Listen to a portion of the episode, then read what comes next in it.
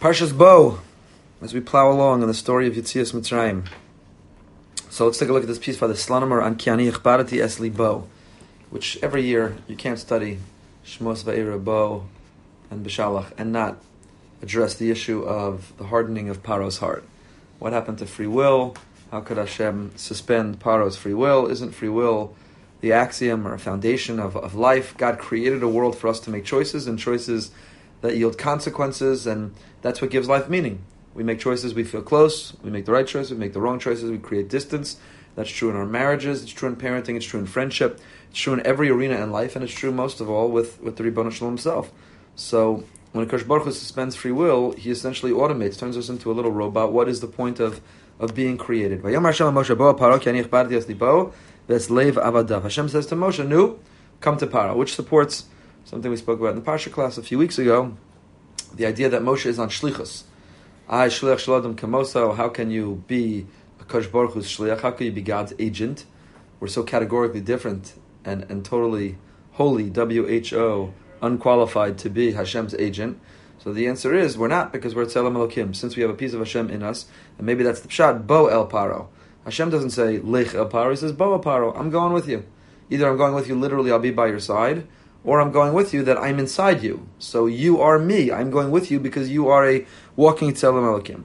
Uvarashi ba paro. Go to Paro and warn him. V'tzark bira. Shalachos olahasros beparo me'acha kenich. I don't understand. If Paro's heart has been hardened and he's been turned, rendered into an automated, robotic person to carry out God's will, why does he need a warning? A warning is for a person who has free will, and the purpose of the warning is exercise your free will correctly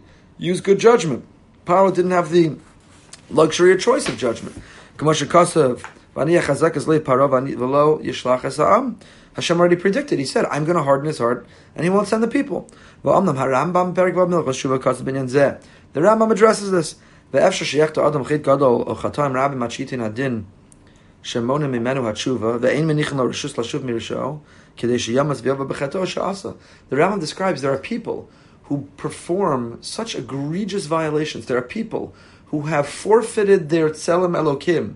They've acted in such repulsive, disgusting, reprehensible, deplorable ways that Hashem says, I revoke from you the right to do tshuva. I revoke it from you. What you've done is just so heinous, so egregious, that I've revoked from you the right. You feel remorse? Good. I'm happy. That's nice. But what you've done is irreparable. You can't fix it the possibility of coming back, of starting fresh or starting anew, that possibility is gone. You just can't. There are cases of uh, infidelity or violation of trust within a couple where some are are solvable. In fact, there's a, a wonderful therapist named Esther Perel, Jewish. Uh, parents are Holocaust survivors. She was actually trained in Israel, and um, she's written she's written very popular books. She gave the most popular TED talk on this subject. We tried to bring her here to speak this year, but we weren't able to coordinate. Hopefully, still next year. She gave an incredible TED talk on recovering from um, infidelity, whether it's physical infidelity or or um, emotional infidelity, and she talks about basically people will be married twice in their life. The only question is will it be to the same person or a different person, and the ability to recover and recreate and start afresh and start anew, and it's it's really worthwhile just even for a healthy marriage, some of the, the points you could take out. So there's her perspective, and there is some there is some violation of trust or infidelity that can be recovered from. But sometimes people are so pained and so hurt that even if the other party feels genuinely feels bad and feels remorse and wants to start anew, the injured party says it's just irreparable. It's just it's it's impossible to rebuild it. It's just impossible. So Kosh Baruch Hu says the same thing about us. Sometimes we exercise free will, we violate His trust We've practiced infidelity towards the Almighty in a way that's irreparable. So the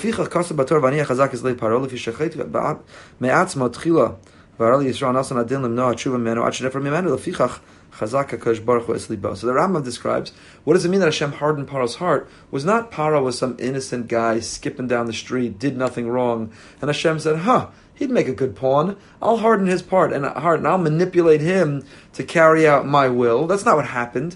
Paro was this low life Oisvarf reject who had violated Hashem's will, who had compromised and forfeited and sacrificed his godliness, his humanity. And God says, okay, since he has no opportunity for tshuva anyway, since he lived and functioned in such a way that he's already forfeited his right to tshuva, he's the one I'm going to use. ולמה ישלח לו ביד משה, ואומר שלח ועשה תשובה, כבר אמר לקדוש ברוך הוא, אין אתה משלח. כדי להודיע לבוי עולם שבזמן שמנה הקדוש ברוך הוא תשובה לחוטא, אין יכול לשוב So the Rambam wonders, then why send Moshe? Each time Moshe goes and says, New Paro, did you change your mind? Are you willing to let him go? What's with the charade? What are you going through the optics of this for? It's clear. He wasn't deserving of the opportunity to tshuva, so Hashem therefore uses him as a pawn to uh, hold the people back. So why is Moshe going through this futile exercise of going and saying, "Hey, let my people go"?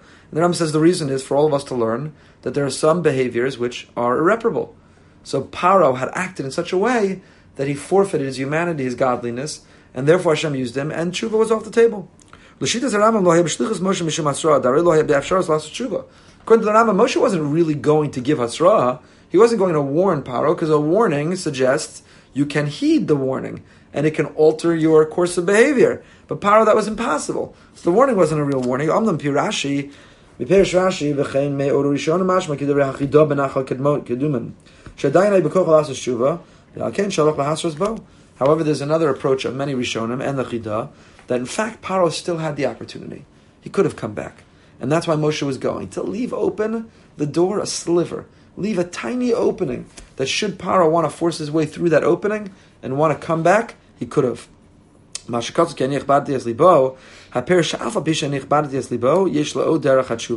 Even though I hardened his heart, there is a, another way towards tshuva. So we're left with the question of what the Slonim Rebbe wants to address, and what we're going to learn together this morning is what other method or pathway is there to tshuva if Hashem's hardened your heart? I don't understand. Tshuva is using free will to want to undo the past or redo the future or re- renew who you are in the present. That's what tshuva is, using free will, utilizing free will. So how can you have your free will suspended and yet have some means of, of doing tshuva? Any thoughts? Okay, let's hear what the Slonim Rebbe has to say. I was just to buy myself time to take a sip of coffee.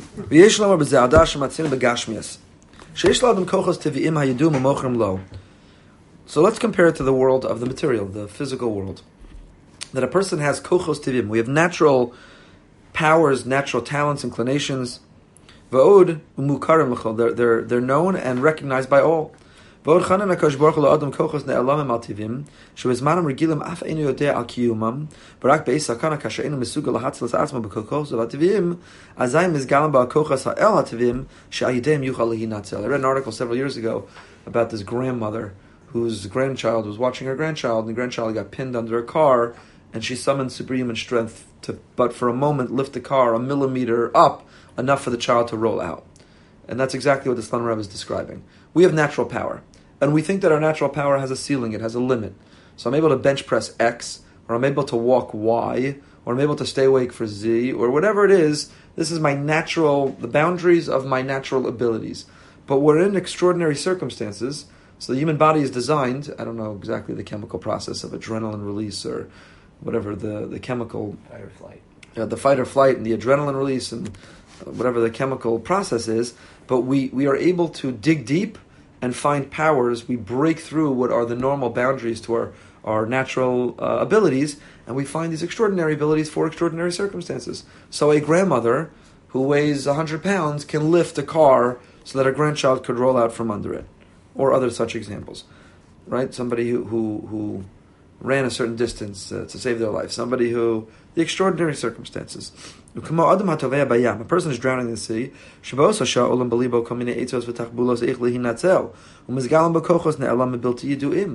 all of a sudden, a person is drowning in the sea. Their mind races and explores in in extraordinary speed different possibilities how to save himself, and they do unbelievable things to be able to sustain themselves. Or if I throw you in the water and I say tread water for, for six hours, you'd say after four minutes, I'm done, I'm out. I wave the white flag, I'm done. But if I throw you in there and it's the only way you're going to live, you dig deep and you find those powers. The guy that cut off his arm to survive, right? Right, people cut off their own arm and so on. baruchnias. Yeshna kochas tavim yadim, v'yesh kochas al tavim ubilti yiduim. So what's true in the physical realm with a physical chemical process of an adrenaline release is true in the spiritual realm. there is a spiritual adrenal gland that pumps adrenaline, and we think we have these spiritual limitations that this is the best I can daven, this is the best I can learn, this is the most I can be in touch with my neshama. But based on ruchnis, misorim.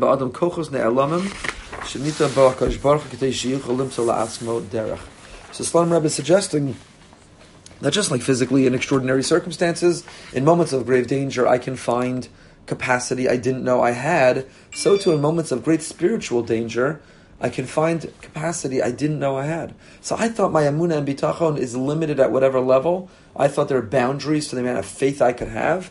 And then there are people who are in extraordinary circumstances, and they dig deep and they find even more.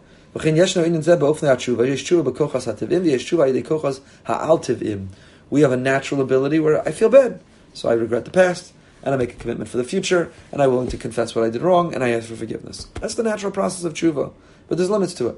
And then there's extraordinary tshuva.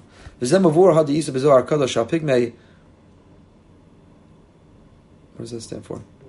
Lomod tshuva tatakim tshuva ila'a sagia. There's a higher tshuva and a lower tshuva. So there's some violations where the lower tshuva is not enough.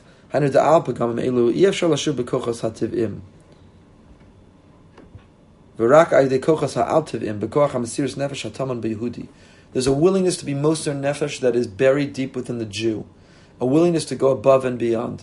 So many of us are not willing to sacrifice money or time or energy or resource for Yahadus. Right? In our day and age, people don't want to have to give up. That was the article I wrote, The Tyranny of Convenience. That uh, I have a minyan on my block. What do I want to walk to shul? It's over five minutes faster. What do I want to go longer? I don't want to revisit the merits or demerits and I wasn't trying to shut down such minyan. I'm just uh, calling on people to rotate. So, so I'm not willing to walk five minutes late more. However, in a moment of great uh, struggle, I'd be willing to walk 40 miles to go save my child or whatever the case may be. So there's a, there's a capacity for Mesiris Nefesh that's inside us. It doesn't come out in ordinary circumstances. Ordinary circumstances, we're unwilling to be Moser Nefesh, the tyranny of convenience. But in extraordinary circumstances, there's no, there's no desire for convenience. We're willing to do whatever it takes, and that includes even when it comes at a high price of Mesiris Nefesh. So what's true in the physical realm with an adrenaline release is true in the spiritual realm, and it's true in the truva, tshuva realm. Right? So every Elul, and every Aser Tshuva, and every Ni'ila, I have these dreams of who I can be. But there's boundaries to who I can be. Right? So I, I'm not going to really give up everything, I'll just taper it back. I'm not going to totally become that other person. I'll just make some minor adjustments. But then there's the capacity for a tshuva ilah, for there's an, a wholesale tshuva where I transform myself entirely. I'm no longer that person who was doing that. I have a new identity. I have new drive. I have new aspiration.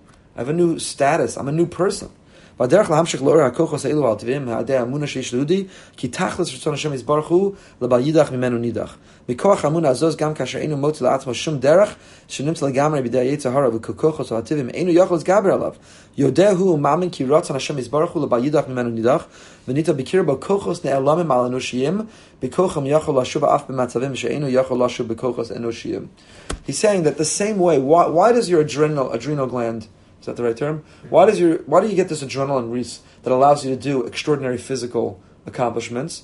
Because of the fight or flight. Because you understand that the alternative to that extraordinary reaction is death. It's permanent. You're done. You're gone. You or the person you're trying to save. It's a permanent and it is the gravest consequence there is. So he says if that's what elicits or stimulates the physical adrenal gland, it's the same thing that stimulates the, the spiritual adrenal gland. If a person feels, if I don't do something spiritually extraordinary right now, if I don't transform my identity, who I am, how I see myself, how others see me, how I behave, who I want to be, the legacy I want to leave, if I don't undergo an entire makeover and radical transformation right now, I'm spiritually a goner. I'm on the brink of spiritual death. I'm done whether because of the what I've done to myself or Hashem's rejection of me. So when a person realizes Hashem doesn't want that, Hashem doesn't want my grandchild to die under this car, so I'm going to summon the strength to lift it. Hashem doesn't want me to not have the opportunity to tshuva, so I'm going to transform myself so radically that it's not that the old me can't do tshuva. There's such a brand new me, I don't even need to do tshuva.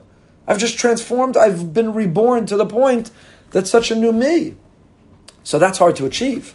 The level of tshuva, if it's a brand new me, I'm not repairing the damage of the past. I've simply turned in. I'm a new person. I'm a new model. I'm 2.0. That's usually due to extreme circumstances. Though. So it's, that's exactly, it's usually extreme circumstances. A person goes through a life or death thing, a person has the loss of a loved one, a person has a tremendous disappointment or regret in their life, a person has some radical, extreme event, experience, condition, they're willing to undergo an extreme transformation. Just like the car pinning the child down is extreme and there's an extreme reaction counter to it, parallel to it, so too, when there's an extreme pressure or or there's a extreme um, predicament on a spiritual level, there's an extreme reaction. So divrei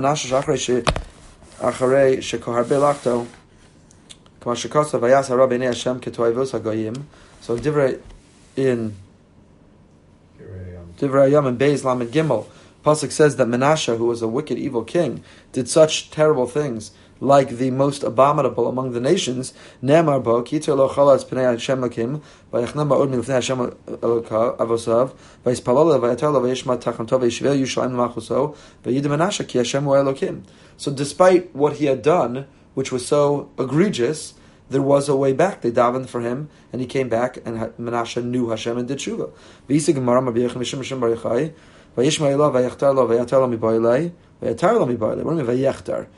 Should say v'yatar. They davened on his behalf.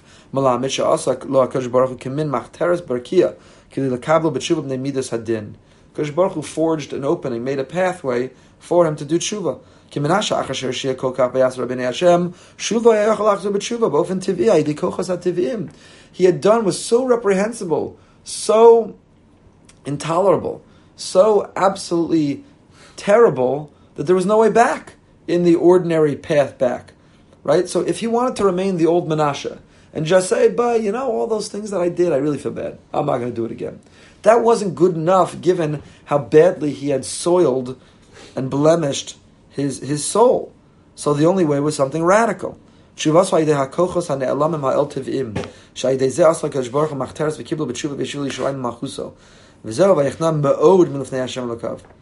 האל-טבעיים, שעל ידי זה עשה הקדוש ברוך הוא מחתרס וקיבלו בתשובה בישול ירושלים ומחוסו. וזהו, ויחנה מאוד מלפני השם אלוקיו. שיחנה הייסה באופן על-טבעי, ועל ידי זה המשך מלמעלה הנהג על-טבעיס, שלא על פי מידס הדין, שעשו לקדוש ברוך הוא חתירה מתחת כיסא הכבוד, כדי לקבלו בתשובה.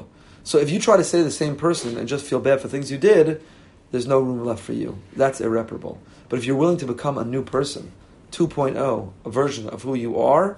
So it's not a matter of repairing the damage you had done, it's a matter of redefining and re identifying who you are. Such a radical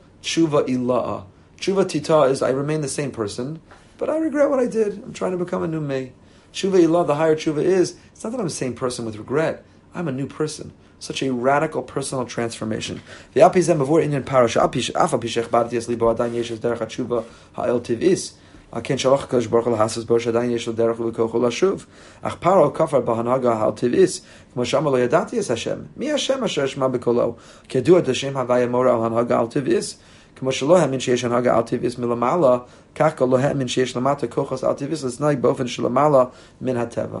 So Paro, even though Hashem hardened his heart, he still had a pathway till tshuva if he would have undergone the personal transformation. So when we talk about he hardened his heart, it means in the lower realm, in the notion of I want to remain the same paro, but I regret what I had done. Hashem says, No, I'm taking that away from you.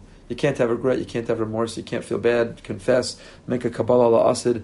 The normal formula or pathway towards tshuva, that was denied to Paro. That's what Hashem hardened his part. But there's an alternate route. There's another, a third way towards, a second way towards tshuva, another path, and that is the radical personal transformation. Had Paro wanted to stand up and say, I'm not the same Paro who enslaved these Jews, I'm a new man. Not that I'm the same man with regret, I'm 2.0, that opening was still available to him. And that's why he needed Hasra. The warning was regarding whether he would take advantage of that parallel opening, the other path to tshuva, which is the radical transformation path. Probably why Makas Bachoros came because that's like one of those extreme circumstances, right? Your kids dying. Exactly. As the makos progressed in intensity, and you get to the makas bachoros, that's the equivalent of your grandchild being pinned under the car. Would he then take advantage? And this, this, this answers the theological dilemma everyone talks about every year. Where's the free will of Hashem harden your heart? And the answer is he partially hardened his heart. He hardened his heart from the lower level tshuva, but he left open the possibility of the radical personal transformation. We know Rabbi Elisha ben Avuya, Acher, Gemara tells us the story of how he went off, and Reb Meir, his talmid, continued to try to bring him back. Right, he was walking with the, on the horse on Shabbos, and Reb Meir is walking alongside him, and they get to the end of the Tchum, and Elisha ben Avuya Acher says, "You got to stop here. You're not. I, I'm going to keep going, but you're not allowed to keep going with me." It's an incredible uh, whole story of of uh, the Pardes and Acher and Great book, As a Driven Leaf. as a driven leaf. The whole story of how Acher goes off and Reb Meir tries to bring him back. So in the story of Acher, there's a baskal, a heavenly voice that says, Shuvu bana shovavim. We are in the midst of shovavim right now, Pasuk in Yecheskel. Shuvu banam shovavim shmos ve'era bo b'shalach yisro mishpatim. This is the time of year designated to work on our Kedusha. So, um, Shuvu bana shovavim, everyone can return except for Acher. So Acher heard that and he said, there's no way back for me. Everyone is allowed to transform. Everyone is allowed to have regret. Everyone's allowed to repair damage except me. Okay, I'm out of here. So the Helig Svarim HaKadoshim, the Chassidish Svarim say that the heavenly voice was testing Acher. The point was, Acher was not supposed to hear that and say, fine, I guess that's me, I'm the bad kid, I'll continue to act as the bad kid. Acher was supposed to say, despite you saying I can never change, I'm going to prove you wrong. We, the Jewish people, are in the business of saying to the world, we're going to prove you wrong. There's no fatalism. There's no sense of that's who I am. You can't put us in a in a box in a corner. You can't label us and think we're just going to behave that way because you've labeled us. So Hakadoshim say Acher was supposed to look at that baskol and say, I'm going to prove you wrong. Don't say chutz me Acher. I'm going to be back. ומשמיכים לזה, סלושן חז"ל, כל מה שיאמר לך בעל הבית עשה, חוץ מצי. Gemara Pesachim says, whatever the Baal Abayis tells you to do, you have to do, unless they tell you leave. So, meaning, Kosh Baruch Hu was saying, chutz me'acher, tzei, and you're not supposed to listen to the Baal Abayis when he says tzei. Acher should have looked at the Baal Abayis, namely the Ribbon Shalom, the Baskol, and said, I'm not out of here. I'm not the bad guy. I'm not denied tshuva. I'm going to prove you wrong. Kama shkasav arishis chachma b'zeh, Baal Abayis haino Kosh Baruch Hu, kol ma she'yom lecha me'amitzvos asei, chutz me'etzei. שאם יום לך צא מבייסי ועל תיכנס קניין על אישה אחר, אל תשמע לו, אלא תיכנס בתשובה. Vashem says, I'm so repulsed by you. You've so violated my trust that it's irreparable. Leave. You're supposed to say, I'm not taking no for an answer. I'm going to smother you with flowers and chocolates and cards. I'm going to prove my behavior. I'm going to go above and beyond. I'm going to be so selfless in this relationship that I'm not taking no for an answer. Because when the Balabai says say, what he's really saying is, let me see how invested you are in this relationship. Right? So when, when the person's trust has been violated and they say to the other party, I don't know if we have a future, I don't know if we can stay married. Often what they're saying is, let me see how much you're willing to fight for this. How hard are you willing to fight for this? They don't really mean say, they mean how hard are you willing to fight for it. And the Reishis Chochmah is saying that's the pshat. When the Gemara says, everyone can do tshuva chutz me acher, the Baskol was saying to acher, how, how hard are you willing to fight for this? How far are you willing to go? Are you satisfied you want to just do a lower level tshuva because that won't be enough? Are you willing to undergo a radical transformation? So what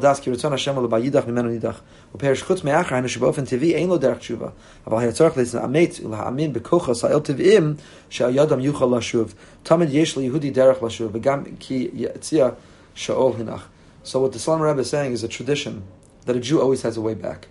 Because we have a tradition the Rambam. The Rambam is clearly saying there are things you can do that are so egregious that you forfeit your Tzelem Elokim, and there simply is no way back. The Slonim Rebbe is reinterpreting that to mean, yeah, in the classic method of a way back, there's no way back. So meaning, normally you did something wrong to your wife, so you buy her flowers, you get her a dress, you really say you're sorry, and you show some sincere, authentic remorse and regret. You go make an extra effort for the next week, two weeks, you take bath time and bedtime, or you do the dishes. And normally that's good enough. But there are things that are so bad that that's not good enough. You have to become a different husband, a different person, a radical transformation. So when the Rambam says that that there are people who forfeited their tzelem elokim, that there's no way back, it means don't think the flowers, the chocolates, and doing the dishes will be enough. But there is still always a way back for a Jew if we're willing to redefine and undergo the radical transformation. And that was true for Menashe, and it was true for Acher, and that was the test of Acher. When Akash Baruch Hu said, Chutz Acher, say, leave, he was saying, how hard are you willing to fight for this relationship? And it's true for Paro. Even though Hashem hardened Paro's heart, hardening his heart meant don't bring flowers or chocolates or do the dishes. That's what hardening his heart. But he still had the ability to undergo the radical transformation, and that's what demanded the Hasra from Moshe, Even though he wasn't a Jew? even though he wasn't a Jew. Yeah. Because we're talking about all these examples of Jews. True, true.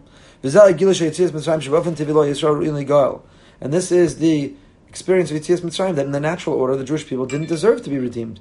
Shayim Meshukar b'mem teshari tumma. They were in the 49th level of tumma. V'rakay de vaya amen ha'am. והשאמינו בכוחס הנעלמים האלטיבים שנת הקדוש ברוך הוא ביהודים לבא יידח ממנו נידח המשיכו בזה הסנהגה האלטיביס מלמעלה בחינס מדלג על הערים. They, only reason they were redeemed, they were unworthy. They were in the 49th level of Tumah. It's almost as if they weren't in a, even in a place or position to do the ordinary path of tshuva, the ordinary process of tshuva, but they did want to transform themselves. They didn't want to be the slave nation with a slave mentality who were so contaminated with the impurities of Egypt. They dreamt of something better, something different. They wanted to undergo a transformation, and that's how they got out. Included in the mitzvah to remember daily the exodus from Egypt.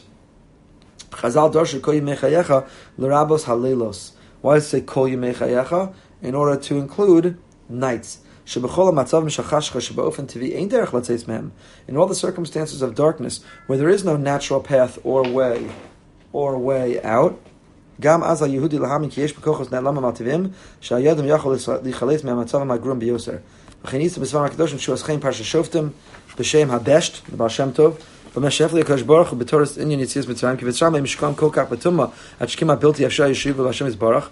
We were so saturated with the influence of Egypt we were hardly in a position to deserve to be redeemed. Nigla kvod Hashem v'chitar chatir mitachas kisei kvod. Libam boar l'Hashem l'shilu fana yigedar.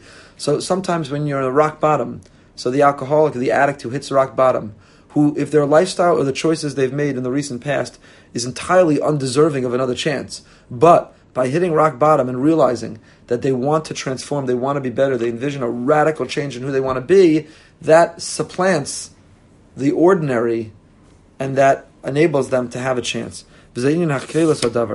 So